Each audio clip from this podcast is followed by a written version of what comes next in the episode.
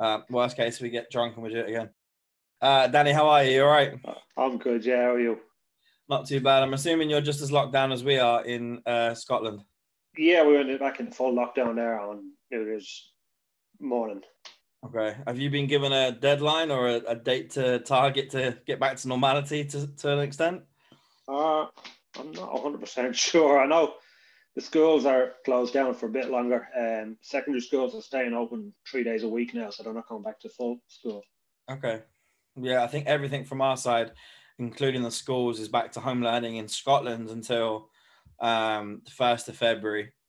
And then I think England are currently voting to try and go way beyond that. So I'm not sure what the outcome is. Obviously, the world's in a, a very weird place right now. So um, yeah, it's a bit crazy. Um, obviously, all of us know you as as Brannmanndan. Um, I, don't, I don't know if I've pronounced that correctly, but yeah, you got uh, it perfect. Yeah, Brannmanndan. Brandman, not, tell bana- us. not Banana Man Dan or Banana Dan or Banana Dan is my personal favorite. um, what's the story behind that? I know it briefly, but give us the the insight of how that Well, name came around. I was still fighting when it came up first, um, and it's Norwegian for Fireman Dan. Okay. So there was a couple of the Norwegians were calling me that, like just messing. When I was starting the YouTube channel, then you know how hard it is to get a title, a name on the YouTube channel that's not already taken. Yeah. And uh, I was looking through loads, and I just went Brannmanndan. It rhymes. I look it up. It was available. Looking back, it's a stupid name because it has nothing to do with kickboxing. If I had a name with kickboxing in it, I'd probably have thousand more subscribers. Really? Do you think? I think definitely. Like as soon as I got that logo, I started using that logo. The the subscribers shot up because I was playing around with different logos. When I got that logo, the the subscribers almost doubled overnight. It was like a huge increase. No. So if I had a name with kickboxing or martial arts or karate or something in the title, I think I would have way more subscribers now. That's uh well, obviously it's not so relevant to kickboxing, but um day to day life for you is super relevant. Um, some people may not realize everyone thinks that you know everyone involved in kickboxing purely does kickboxing, but tell us a little bit about your background in general, like from a personal side, like job wise. Well, I'm a fireman, so that's where the, the name came from. I was I was a carpenter before that. When I started when I started kickboxing, I was a carpenter. Then I got fed up with that, done postman for a while, and then got into the fire brigade on the second try. It's not easy to get into the fire brigade here, so I think it's I done well to get in. jobs It's is the hard best job. I ever had. Yeah. Um, and correct me if I'm wrong. In Ireland, the fire brigade double up as paramedics as well. To Yeah, we're all paramedics as well, so um, we take turns on the ambulance. So nobody likes being on the ambulance because you're busy constantly. It's like the ambulance is out non-stop. yeah. From as soon as you go in at nine o'clock till you finish at six, you're out all day. On the fire truck, you get time to relax, sit down, and have a bit of chat. Yeah. No, it's, it's, it's obviously uh, it's a name that I hear mispronounced on a regular basis. Yeah. Um, Yeah. And I think people, most people have kind of got it now by this Yeah. stage because it's been around for, I think, eleven years now. so is that the same length of time for the YouTube channel itself? About 11 years since you started this whole Well, project? the, my first YouTube channel was Danny nine six nine three three six five, which was my phone because again it was hard to get a name. So after I was like, I can't use that; it's too hard to remember. So I went for another one that's equally hard hard to remember. And uh, the ends right in the middle. Like you just, you yeah, just- double N, double N, single N. Yeah, yeah. Even even now, like if um, I'm no techno person by any chance, but I'll get onto the laptop and I'll be like, oh, I need to get onto there, and I'll YouTube and I'll just try and search every now and then quickly and chuck Brannmanndan into the search box, knowing the channel's going to come up. I'm, it kind of finds it anyway. Like no matter what the spelling Yeah. you're going to Google, it, it finds a lot of different spellings. I'm about I think actually. When I made the website, I think I have a lot of different spellings in it as well in the okay, in the metadata stuff. for idiots like me, so that's probably quite a good move. um, so what's your background? Uh, obviously, you just said that you competed before. Um, tell us about your martial arts background in general. Yeah, I done when I was about ten. I done Kempo for about six months, Okay. and it was fun, but uh, I I can't even remember why I gave it up. Then I started getting fat as a teenager, and when I, was, I only started when I was twenty one kickboxing. Right. Okay. Started with Roy Baker, and I found out I was pretty good at punching people and kicking people. So I kind of moved through the ranks fairly quickly in terms of competition. Like I was fighting in black belt sections when I was a green belt, and then got my black belt in 2002. And then I thought, well, the belt's not getting any blacker, so I'm not grading again. so I'm still a first dan black belt, uh, just because I've no interest in going through seven hours of pain again. yeah, so decent black belt grading then, yeah. Yeah, uh, it's tough. Yeah, we had uh, Steve Winsborough and Matt Winsborough over. Oh, really? So they were they were there for my grading. Yeah. That kickboxing royalty. That's a great grading yeah. panel. Jesus. Yeah. And um, Gary Kelly was Gary Kelly was down as well from Northern Ireland as well. So was, oh, great. We, we had a tough old session there. Uh, seven hours of pain. Is there anybody in that black belt grading now that's still involved that would know? Like, oh your... yeah, everyone was there. and oh, who was there? Eric Byrne got it with me. Well, he's not doing it anymore. So he got his black belt with me, and Nicky Tracy got a black belt with me, I think. And then there was a few going for second down and third dan. Michael McCann, Mitch was getting his third down. Derek Gagan was getting his third down. Um, Ronald Cuthbert was getting his third down. Ilya, I think, was getting his second. Uh, I think Ilya is now the highest rank out of all Royal black belts. He's, right, okay. he's a fifth dan, so he's the highest grade of everyone that trained under Roy. I think. And that's Bushido, isn't it? Bushido martial That's Bushido, yeah. Yeah, you always see the oh. suits. we, we, we had good when I was training hard. We had like we had good teammates. Elaine was there. Elaine got a black belt just after me. Um, but she's gone on to outrank me again because she kept grading.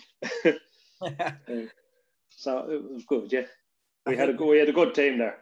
Ah, listen, you still got a good team. Like one of my highlights of the kickboxing calendar is obviously the White Tiger by uh, Damien Gormley, White Tiger Challenge, and that yeah, team team event.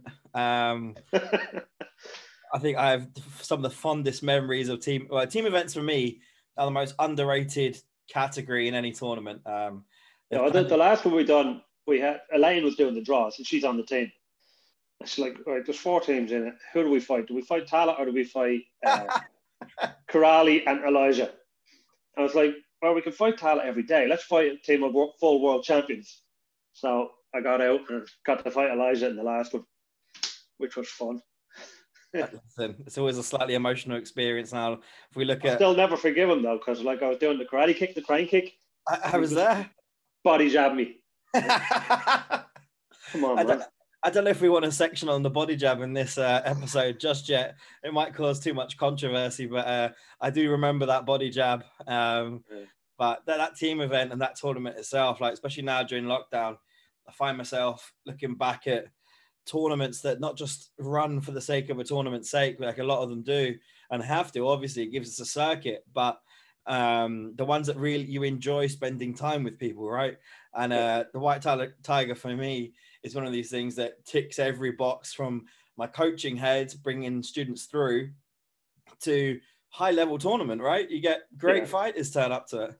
Yeah, it's good. Yeah, but yeah, it's the only one we fight at, like me, Elaine, Ilya. Uh, Shaggy still fights. He does, still does a lot of fighting, and yeah. um, Dalton as well.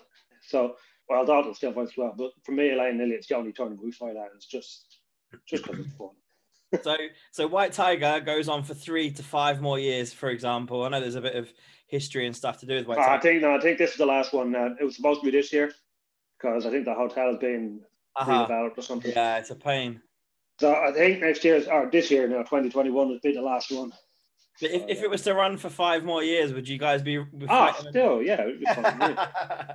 I love Who cares it. if I'm not training for it? uh, for me, it's one of my favourite tournaments by far. Um, and it's one that we've kind of really missed as well. Um, yeah, it's just it's just because it's so relaxed. It's like uh, you just you're down the hotel, you're in the hotel. It's like the Irish Open. yeah, you're you're in the hotel of the the, the sport event. So Irish Open, we might as well do it. Um, Not on this year. Listen, it's it's heartbreaking. I think that kind of I don't know, but I can't speak for everybody, but I know for a lot of us, maybe earlier in in, in lockdown, November, October, November time, we were all kind of the general saying was we'd be lucky if we get a tournament before the Irish Open, and obviously um, that's not happening now. Um, yeah, what's the, everything's cancelled. You know story behind that? About which? about why the Irish Open's not running? Is it? Is oh yeah, City West is uh, being used as an overflow hospital for COVID. Yeah. So uh, the hotel rooms itself are for people that like frontline workers that can't isolate at home because they've got older people living with them or families living at them. So there, people like that are staying in the hotel, and then the conference center itself is actually being used as a hospital. Is it? So, and they have that until um, May, I think. They have the HSE, the health board here, have it block booked until then. So, hotels not available, can't run the competition. Yeah, it's a, a mad spectrum. Do you think? Obviously, you're in a very unique position. Like you, you kind of get a great overview. I know you're involved with WAKO on, on boards and stuff, but also because you're you're there at every event. Do you yeah. see how do you see the land lying this year? Like um tournament wise, are we going to get some? Do you think, or are we going to mm, struggle? Point fighting cup is scheduled. Yeah, I've seen that. But it goes. I hope it goes ahead. Look, I'm dying to get out of this country. I haven't been away since Germany last year at uh, the top ten Open, a Deals tournament in uh, yeah. So that's a good one. Um, but yeah, like that's the last time I was out of country, and I'm going crazy just here because I actually got the email yesterday or this morning from Google saying your timeline for the year, how many countries you visited, and I'm like four. I'm like, oh, jeez, that's nothing. Like and what's it? What, what, on average? What is it normally on a, in a uh, year? Like 15 different countries. So that's crazy. Yeah. I hope it does go ahead, but it just feels maybe slightly tight again, time frame wise. Yeah, I, I don't know how person if it, if it did, but I don't know how they're gonna do it with regards. Are we gonna have to prove we have tests? Because I know because we're in the fire brigade, I'll be getting te- uh, vaccine now in the next few weeks. Okay. We got a, a thing yesterday from the fire brigade saying uh, I think it's in three weeks time or over the next three weeks, all the fire brigade will be uh, get the first round of vaccine, and then three weeks later get the second round, and then they're vaccinated after seven days. It's fully working. So hopefully with that I'll be able to travel a bit. Um, I don't know. Even with the vaccine, I think you can still carry it. Like you can still like right. it's still on your skin and on your. So you still have to wear the mask and gloves and wash your hands and all that. Um, Which makes the tournament very difficult, right? Yeah, yeah.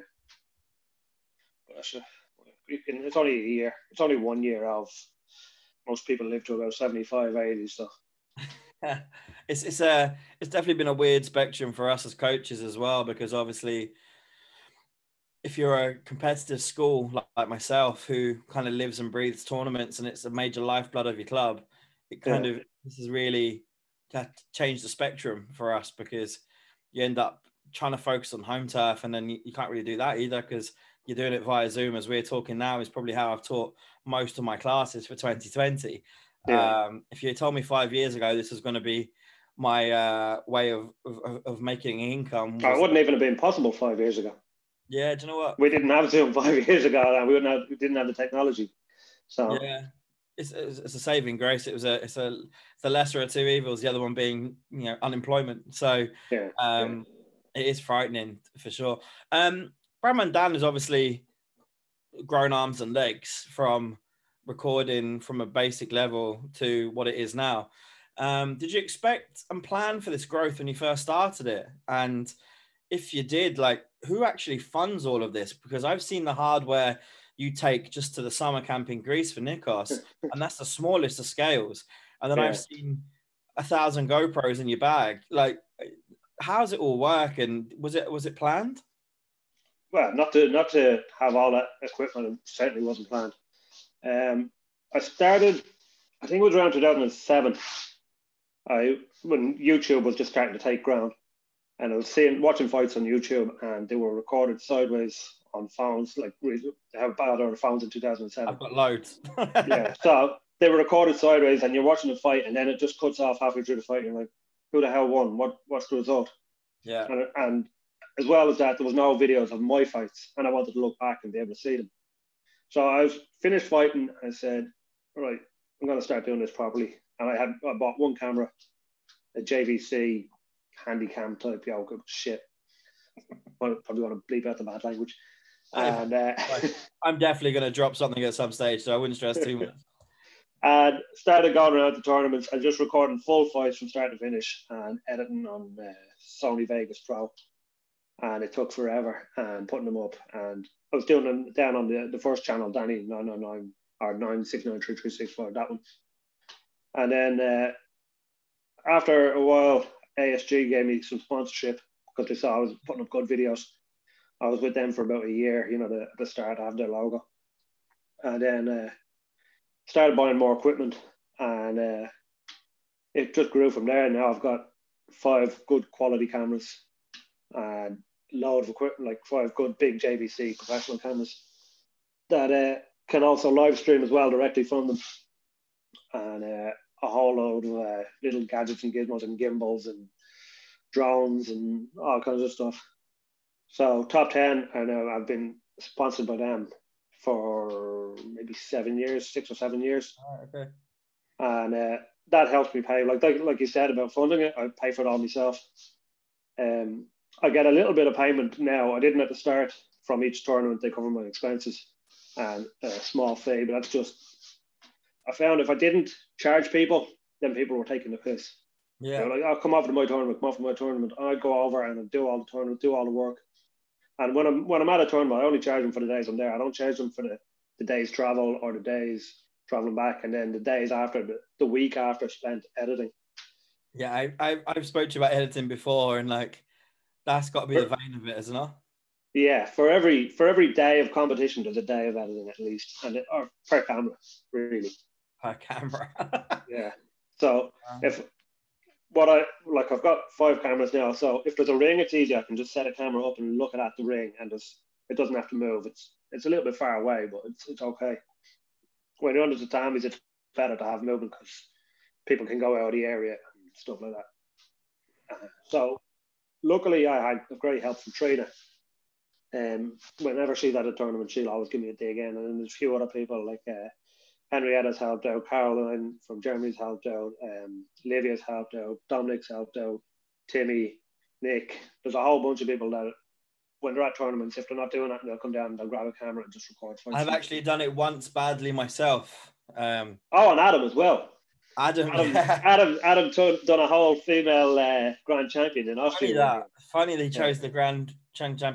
the women's grand champion. Yeah. yeah, he's a good shot selection on that one. That's a smart yeah. boy. um, but did you imagine it to become the resource that it's become? Because, like, for me as a coach, um, during lockdown, pr- prior to lockdown, if anything came up for my team, I was in this really cool position where I could actually look. Not, I, I'm not really interested in people training because we all know that's a bit snidey when people start watching people train. But from my perspective, it's more that I could see them fight. I could look at a division and get a, a take on it. So as a coach, I pride myself on planning and not just reacting and responding on the day. Um, and I know a lot of people feel the same way. Um, it's, it's, a massive resource to our sport now. Um, yeah, well, it wasn't. It wasn't originally intended. It was originally intended for people to be able to, who won a world title to be able to look at the fight again and have a memory yeah. And yeah, it kind of became more people are using it to study other fighters more so than just letting their granny or granddad see them win a world title. See, I love that so because that, that's my fondest. Although I talk about resource and stuff, um, I'm sure you remember because you filmed it, but Natasha winning her world title in the last two seconds in Dublin. In Dublin. Yeah.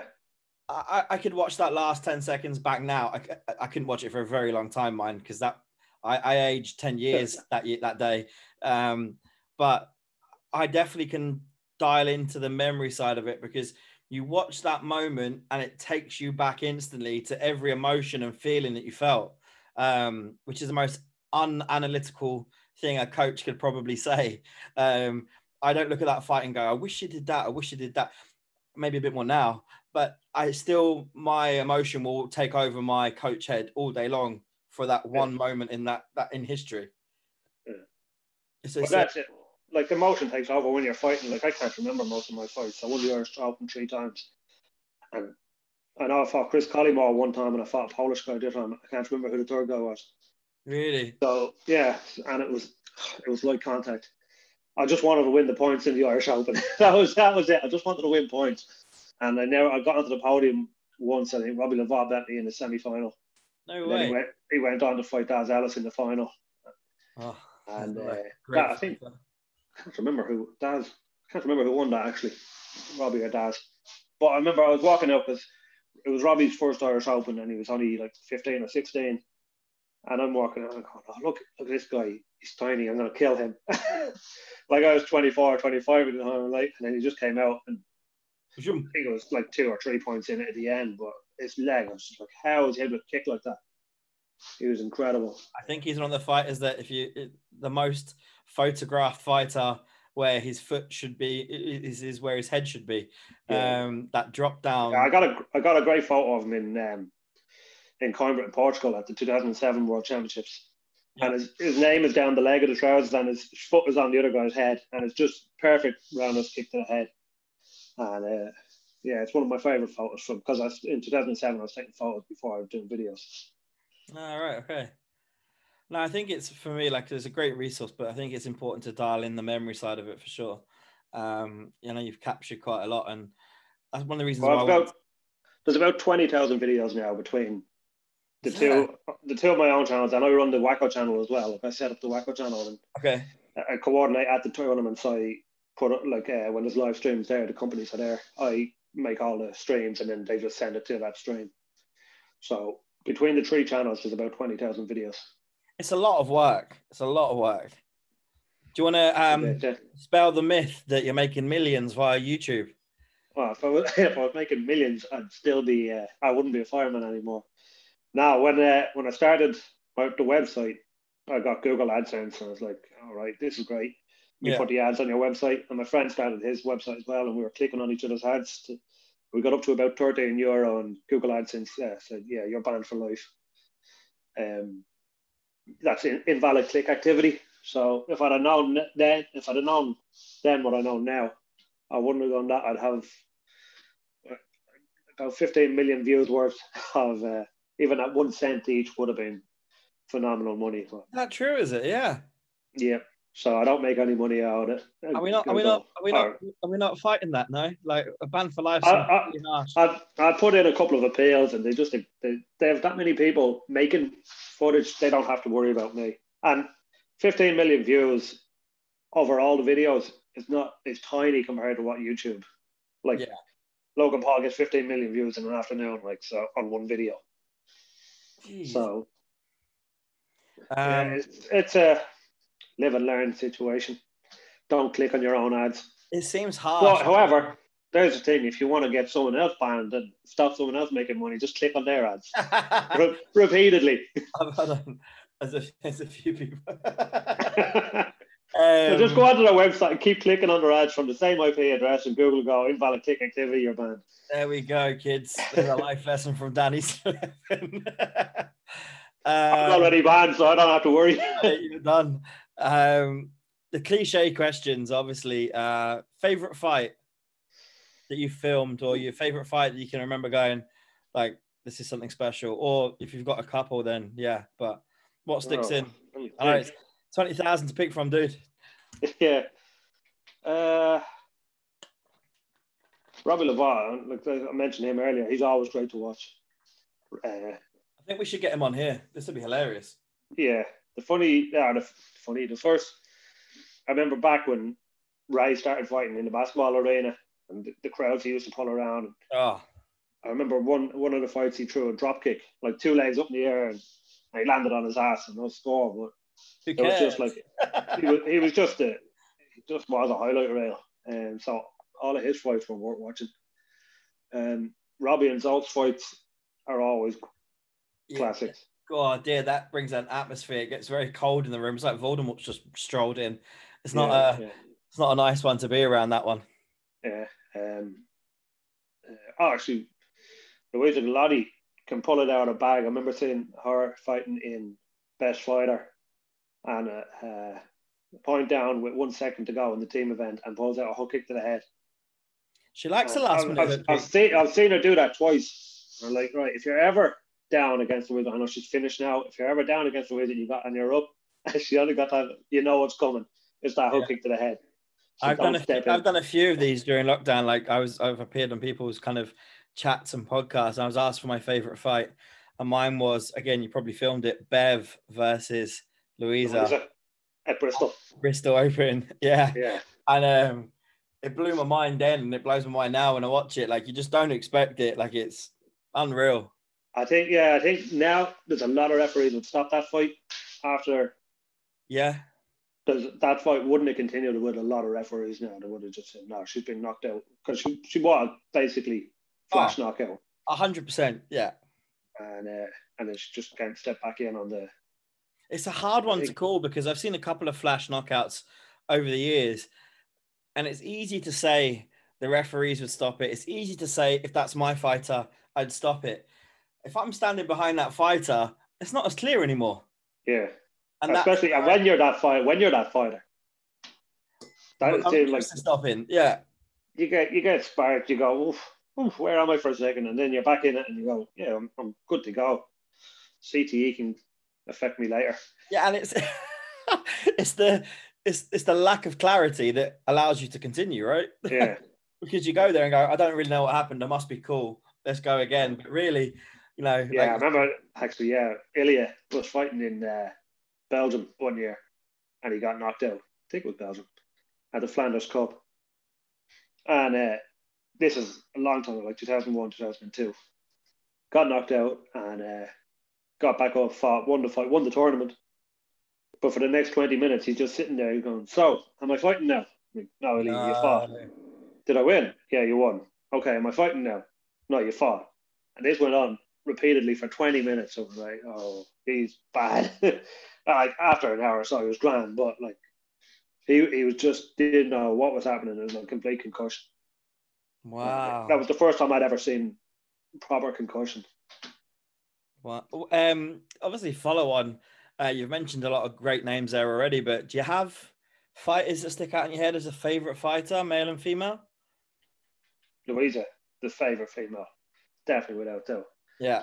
Um, her to, I was going to say uh, the best female fighters of all time, with putting it up with between her and Bev. But uh, the reason I give it to Louisa is because Bev has that height advantage and like she's bigger than most of the girls she fights. Yeah. In the same way now as Roman is one of the best fighters at the moment. Like him and uh, Elijah are the two, probably one and two. Well, we have to go back for the year before COVID, but at, in their in their their form at that time, mm. Elijah and Roman and Tolly as well would be in the, the conversation. Yeah, but I'll get I wouldn't give it to Roman just because if he was to same height, this is the thing I was thinking of. Um, if you put like Robbie Lavoie, Roman Brundle, Ray, Richie Veres, uh, Robbie McMenemy, Elijah, all in, in, an open weight, but they're all the same height and the they're same six, weight. Yeah. If they're all exactly six foot and they're all the same weight, but they all still have their attributes, who would win in that case? I hope you're not asking me that. Like, it's a tough one, isn't it? I, I, oh. I'm probably going to put my money on Robbie Lavoie. Oh yeah, yeah. Like look what he's done in open weight tournaments against people who are six foot five. You could argue that the reason his success in that situation, based on that, is because he's actually smaller than everybody else. Yeah, but he's look at the distance he covers. He's getting in on top of fighters that he should be getting nowhere near. But would he get? Is he getting on top of them because they're so big and they're struggling to cut the distance because he's so fast? Yeah, well, that's at six foot. Can he still do that? That's what I'm saying. If if they all got oh. to six foot with their attributes, so Roman can still kick like he kicks. It, he's just a little bit shorter. That's a can of uh, worms that I'm not interested in, Danny. like, yeah. a great, great point. Um, and like for me, Louisa and Bev, they're hard to argue. Like, obviously with Natasha, Natasha's fought both of them. She's had success against both, but as a coach, that's not a fight that I enjoy. Um, for the first part of our relationship, I got to watch Bev destroy Natasha with body hook kicks with the heel of the foot she had she's got a horrible arsenal of stuff when she's comfortable. Um, we got a couple of victories back. The thing I love about her is right that what you get before a tournament, during a tournament, and after a tournament off the mat with Bev is identical. There's a, and it's the same with the top end guys in general. But um, I can remember like Tasha's fighting her in a team event, and it was super close. Uh, at just one point, she just rugby tackled Tasha, sat on top and punched her in the head. I, remember like, that. I remember Watford, I that. Watford a few years ago. And I was like, what are you doing? And she just went, just laughed. And I'm like, am I angry? Am I finding this funny? And I'm looking at And then kicking her up the bum while she was walking away. Yeah. I'm looking at Tash. I'm like, is she angry at this? Is, is, is she going to kick off? Do we kick off?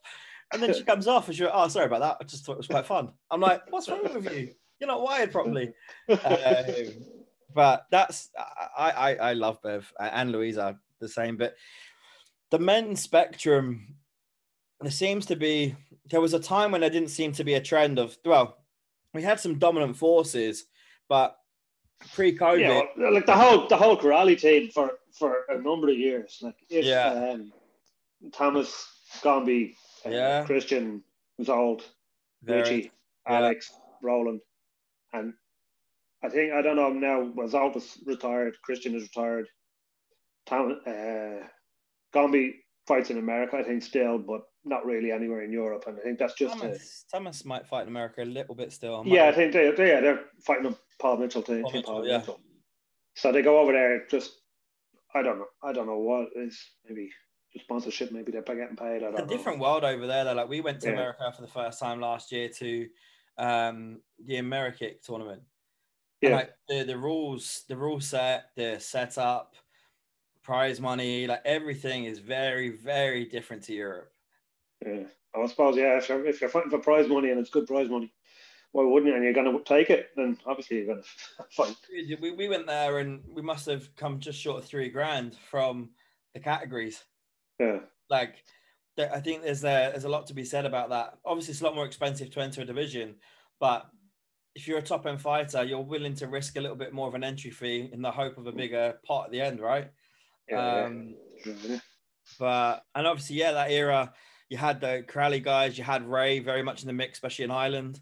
Robbie McMenemy obviously used to cause loads of grief and do funny stuff on stage. Um, the men's division itself um, seems to go through this pool of fighters. Um, I don't. What do you think now? Like that pool seems to be slightly more reduced to the, the same two or three. Yeah, like well, like I said earlier, it's Yeah. Roman, uh, Tolly, and Elijah kind of in the in the Grand Champion finals most of the time. Um, is it just because they're the ones traveling to everything? I don't know. There might be a few other fighters that just aren't going to as many tournaments, so I don't see them as much. Yeah, The three of them definitely go to everything, and it's like when you're fighting every week, you it's going to sharpen your skills. You're going to be yeah. you're, you're going to keep winning. I think I've seen a few things on Facebook thrown out that COVID's going to change the the playing field when we go back. I completely disagree with that. Um, I think the ones that win will always find a way to win. Um, Yeah. Do you see it the same way, or do you think we Yeah, are exactly, yeah. champions? yeah, winning's a habit. You don't like once you start winning, you expect that of yourself, and you're not gonna you're not gonna start losing just because we had a year off.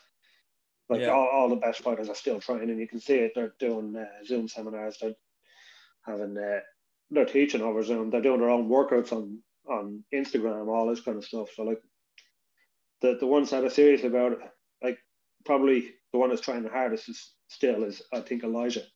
I speak to Elijah, you know, every couple of weeks, and nothing's changed. Like for him, like his training's still the same. He's, for me, he feels like he's still training as if he was in peak, not even off season. Yeah. Um, he's gonna be so hungry when he comes back now oh, because he's like been co- training constantly for a year with no Yeah. competition. So, and theoretically now with no Irish Open this year, he's a two-year Irish Open Grand champion because he hasn't been beaten this year. That's true. The longest reigning champion from one set of fights. I love it. yeah, Um, yeah. But like it's a shame. It's a shame because he probably could go on oh, to equal Ray, but imagine if he's one short because of COVID. oh, if I was Ray, I wouldn't let him live it down. Like, uh, um, back just to stop me it. you, uh, favorite tournament, or is that a difficult one? Austrian Classics probably. Good shout. Yeah. I like Australia. Finishes, finishes early on the Sunday, like about five or six o'clock. So. Oh, you're going for the tactical finish. I like it. Okay. Um, but no, it's, it's like it has everything. now, it but it never used to. It used to be wild. Yeah. Uh, sport data has made a huge difference to all competitions. Like, um, no, you're not, you just open your phone, you see when you're fighting. It's so much better, and the areas are run at uh, different times, so there's no double starts. Like the, the biggest thing when you're running a competition with sport data is trying to eliminate double starts, so there's no fighter running from area to area.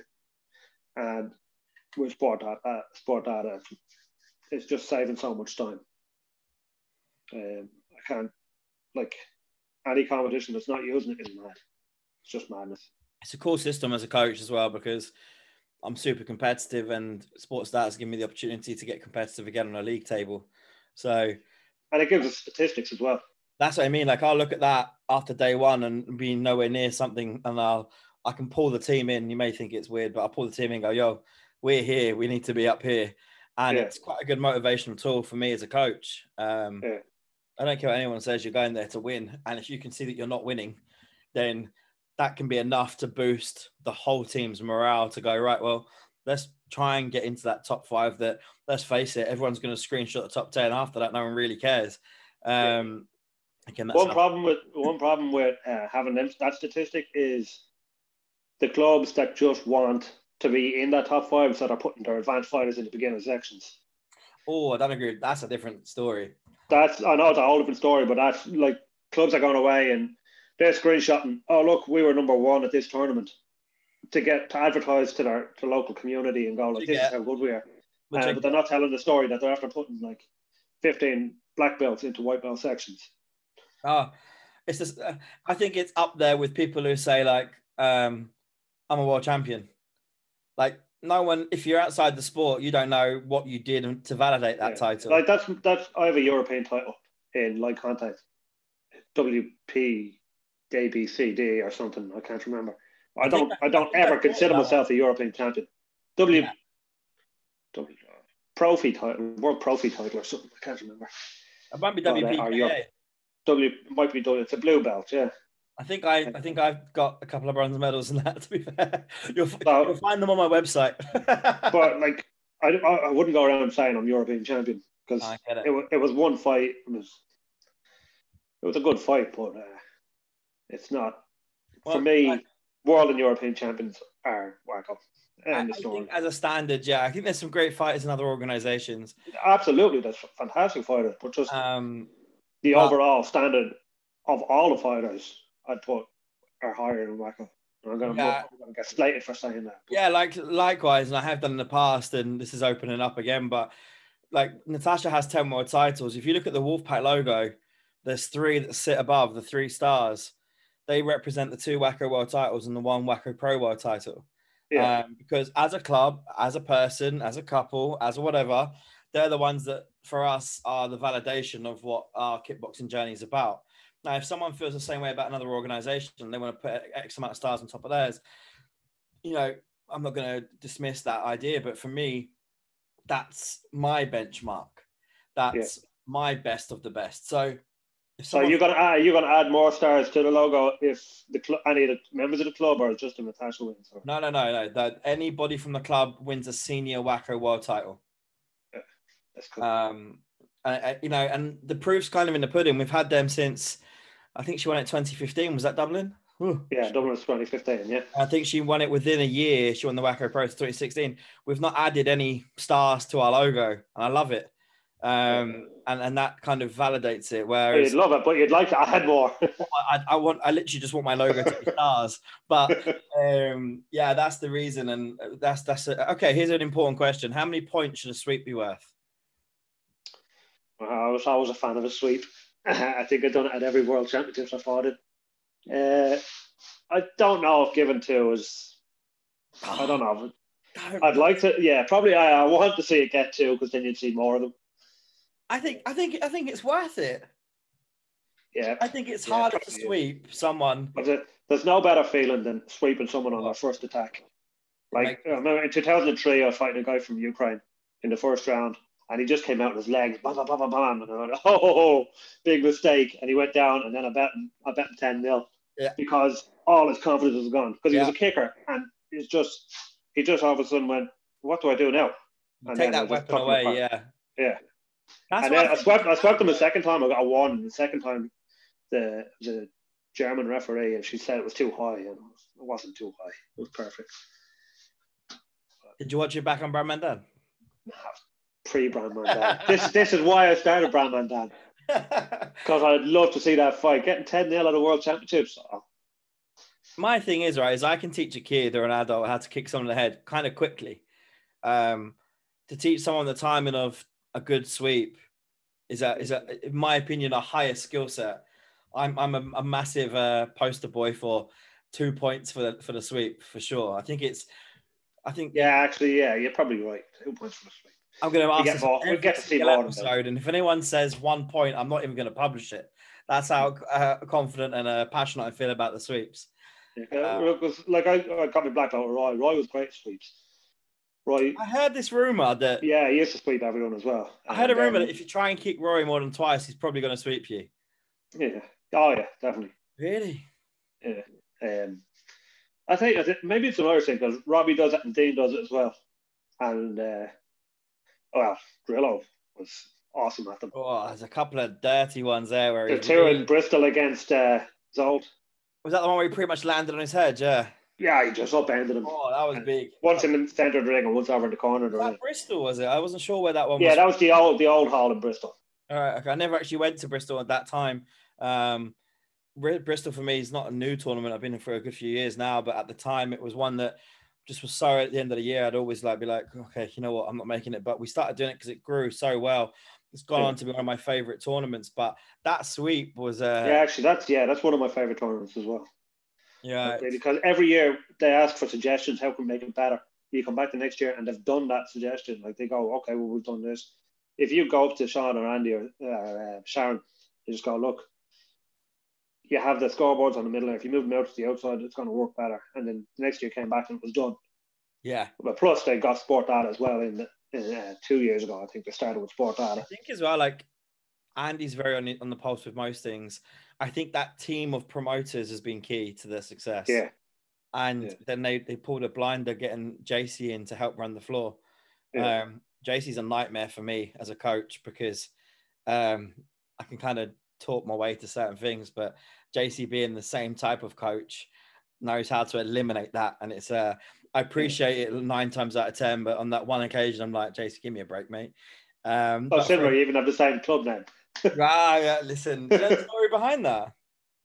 Uh, oh, for your for your Wolfpack or his Wolf? Mine's boring. Mine's it was a nickname and it grew.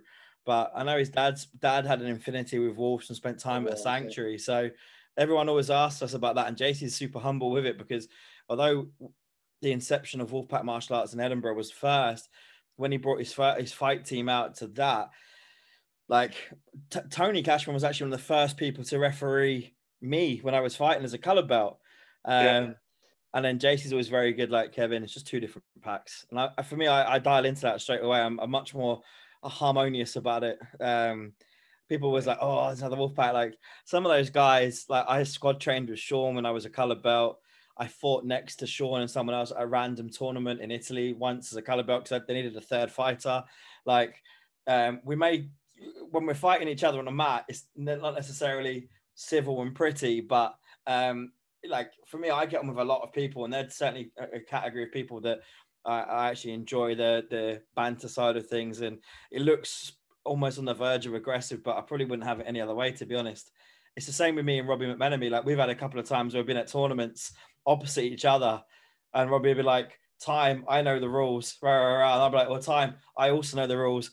And here's the irony: the last one to put us in was actually JC Cashman, was the centre referee. Who go, guys, I know you wrote the rules, but so do we. Can you let us get on with it? And I was like, I will if he will. And then Robbie would be like, Well, I will if he will. And we were there again. I'm like, This is a long two minute round. Yeah, uh, he's one of the, he's one of the worst.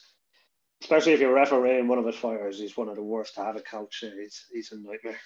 Listen, I'm not gonna I'm not gonna talk about any of that because I'm pretty sure a lot of people talk of me in the same light. So um I think it's good that I think Well, I think it's because me and him are such good friends as well. He's trying to he's trying to wind me up like while he's coaching. So I like it. Like that's what that's probably the bit I miss during all of this. Like the tournaments are great, but the interactions with people like yourself and like you're great at a tournament. You don't just bring a camera; you actually add into the experience.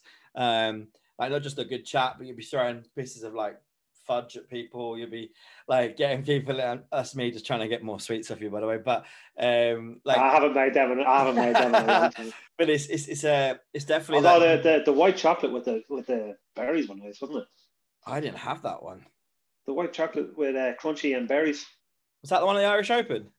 Uh, can't remember. I think maybe I had it in Bristol. the, the stuff was, you had uh, on the desk at the weigh-in.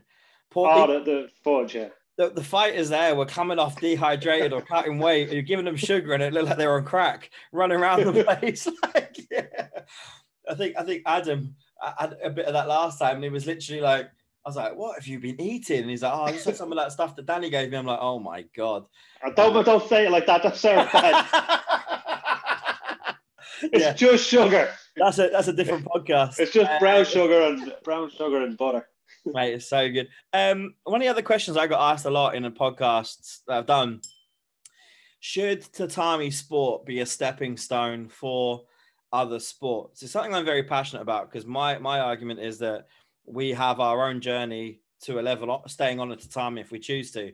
But there's a few people with this conception that mat sport is a warm up to get in the ring. Mat sport is purely a stepping stone to go fight in a cage. Um, I don't think it has to be down that path personally, but what's your opinion on it?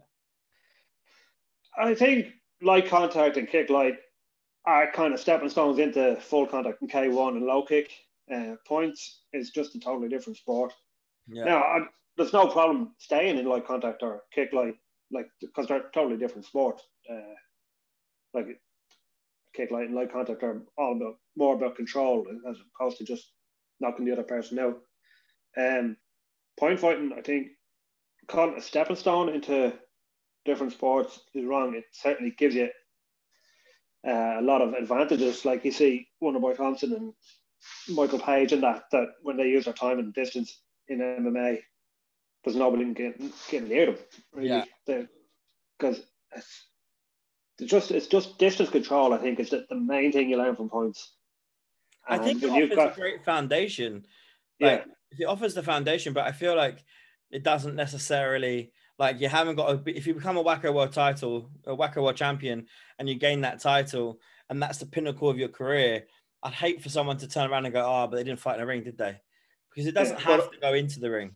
Yeah, but also as well, I think they value the sport when they say, "I'm, I'm a WAKO World Champion now. I'm stepping up to the UFC." Now, I'm not having a dig at anyone there in particular. I know because Dean is going into this UFC. I'm not having. I'm not having a go at him. but Yeah, I, I think it's not. If you're not stepping up, you're stepping across. It's a different sport. It's a different. Uh, it's a different world title.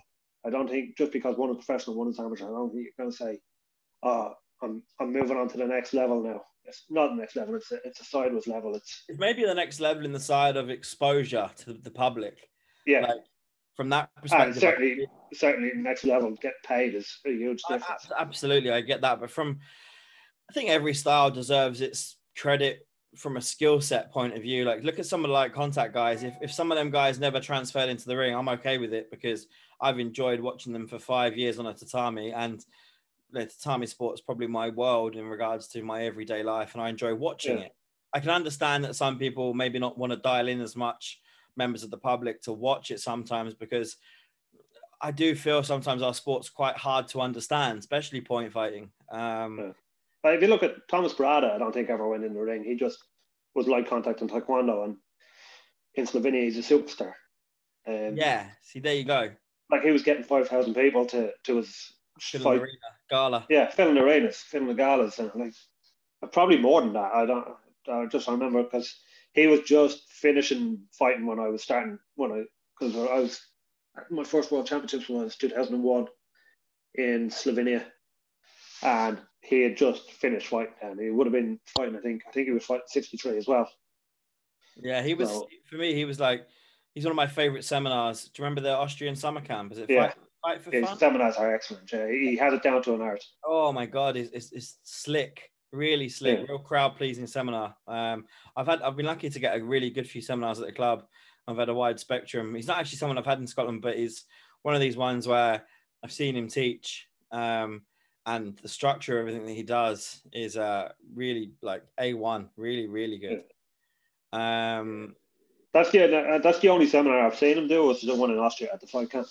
yeah, Um, if they're all like that, which I assume they are, because he's he's professional about everything. Because we were making videos for uh, top ten equipment at tournament at that Yeah. competition or the that fight camp, and I'd record it, and he's no, no, we do it again.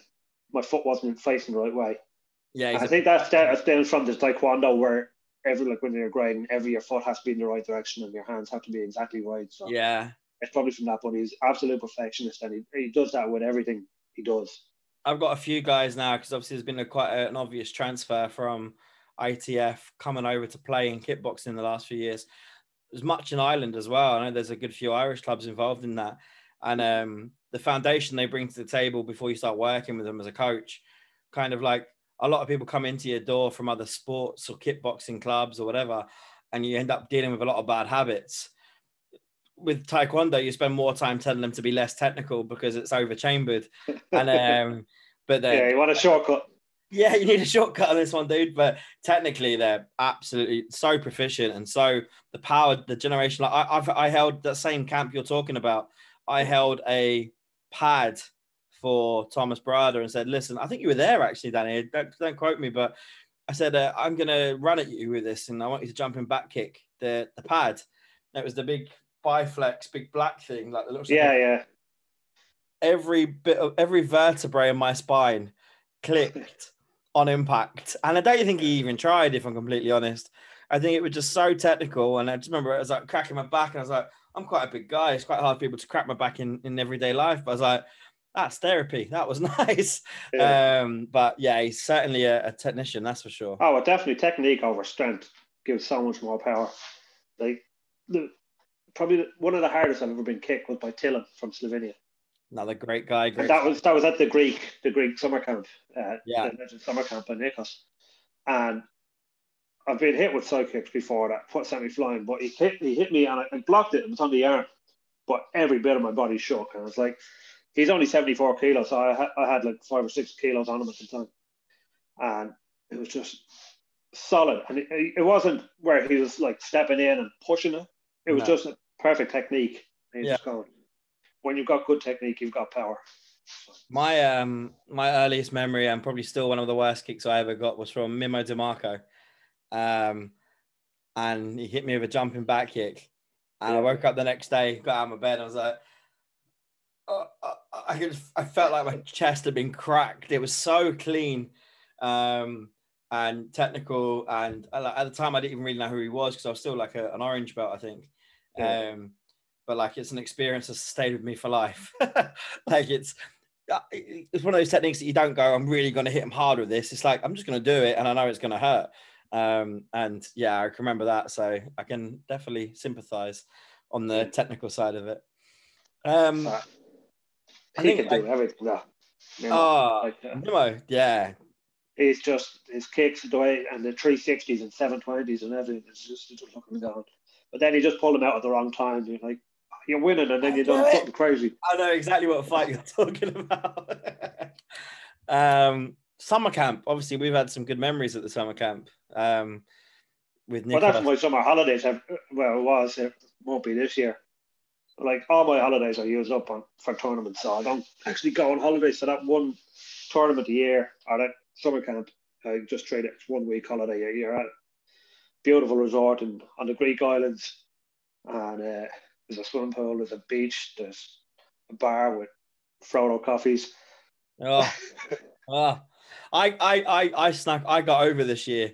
Um, lastminute.com. Like yeah. you had to go and go through the like a trace system and all this type of stuff. And I reckon, without being too dramatic, it's one of the big things that kept my sanity this year because getting over there with Effie, like Effie who's been there when Tasha was pregnant, first yeah. year after she was born a few months later, and then again and again. Like for me, it's it's everything you want in a in a training camp first and foremost because yeah. they're, they're training three times a day the level of competitors is the same as the tournament, and it just happens. And all them be, kids can kick like nickels It's frightening, isn't it? Like they're, they're, they're all yeah, it's actually frightening. Um, and then you've got the added bonus of it being on a Greek island, which is always nice. Yeah. Um, yeah. And that, that's yeah, I wasn't able to go this year because we I think we were still in lockdown. Or you were, yeah, yeah. So I wasn't able to go, but uh, yeah, it's it's so much fun as well. I think uh, for me, it's it's that we've done lots of different bits and pieces, but I don't know about you, but for me, Nikos is one of these people that can always make you feel so welcome. And I think yeah. it's no different if it's me, a coach who has X amount of fighters bringing stuff to the table, to the random kid who's come over on their own. They feel just as welcome. Yeah. Um, I think that's a very big skill set that Nikos has. He has his position to just put an arm around everybody, and, and I think that's for me spending time in lockdown. They're the kind of people you want to spend more time with moving forward, right? Yeah. Plus, as well at the at the summer camps, then like when the training's over, you're able to sit around and you get to meet everyone. Like I think the better friendships formed at that than at uh, at tournaments. Yeah, at tournaments you're, you're ready to fight each other. Yeah, and then it's only on the last night then you get to have a, a bit of a relaxed time with uh, and spend it with them. But when you're there for a week with people from all over the world, it's every night you're talking to different, different environment as well. Like I think it encourages you to be a bit more chill. Like yeah, even with some of my best friends at tournaments, like my most used line is, "Listen, I know we're not going to get to speak to speak this weekend, but it's lovely to see you." Like, yeah. There's nothing more I'd want to spend more than spend time with them, but like, it's just impossible. Like, it's crazy. Well, that's like in best fighter as well. The flights for best fighter for for me are easiest are Thursday and Tuesday, so I always get the Monday as well. And generally, the Germans are there, Toli and Keisha and yeah, and that. So bunch. We spent a lot. yeah, time. so we we have a bit. Of, we have like a day spent after the tournament with them, and the Hungarians are there as well at the time as well. That's um, what made um, Greece a bit weird for us as well because there's usually such a big pool of our friends there, but we actually got to spend a lot of time with the, the German guys this year, and it's been great, like catching up yeah. with them and uh, you know just catching and throwing ideas off each other and just being a bit more relaxed about the whole situation. So um, no, it was really good. It was it was definitely weird having not having people like yourself there and like it was no no Italians. Like it was very peculiar, but I'm glad we got that little bit anyway because you know where we thought we were coming at the end of things. It, it, it just seemed to now looks like it was the beginning. Um, only the start, yeah. Yeah. Listen, this has been great. I've really enjoyed it. Um, it's been our, my first little chat. So uh, I've got a couple other people lined up, which I'm looking forward to talking to. But I really appreciate you taking the time to give us a little bit more insight of uh, what Brannmanndan's all about. Um, and hopefully, we, you know, I'd love to say if we're locked down, we'll probably do this again, but I'm hoping we're not locked down for that long. But um, yeah, hopefully, yeah. But listen, stay in contact, um, and thanks for your time, Danny. Cool. Take it easy.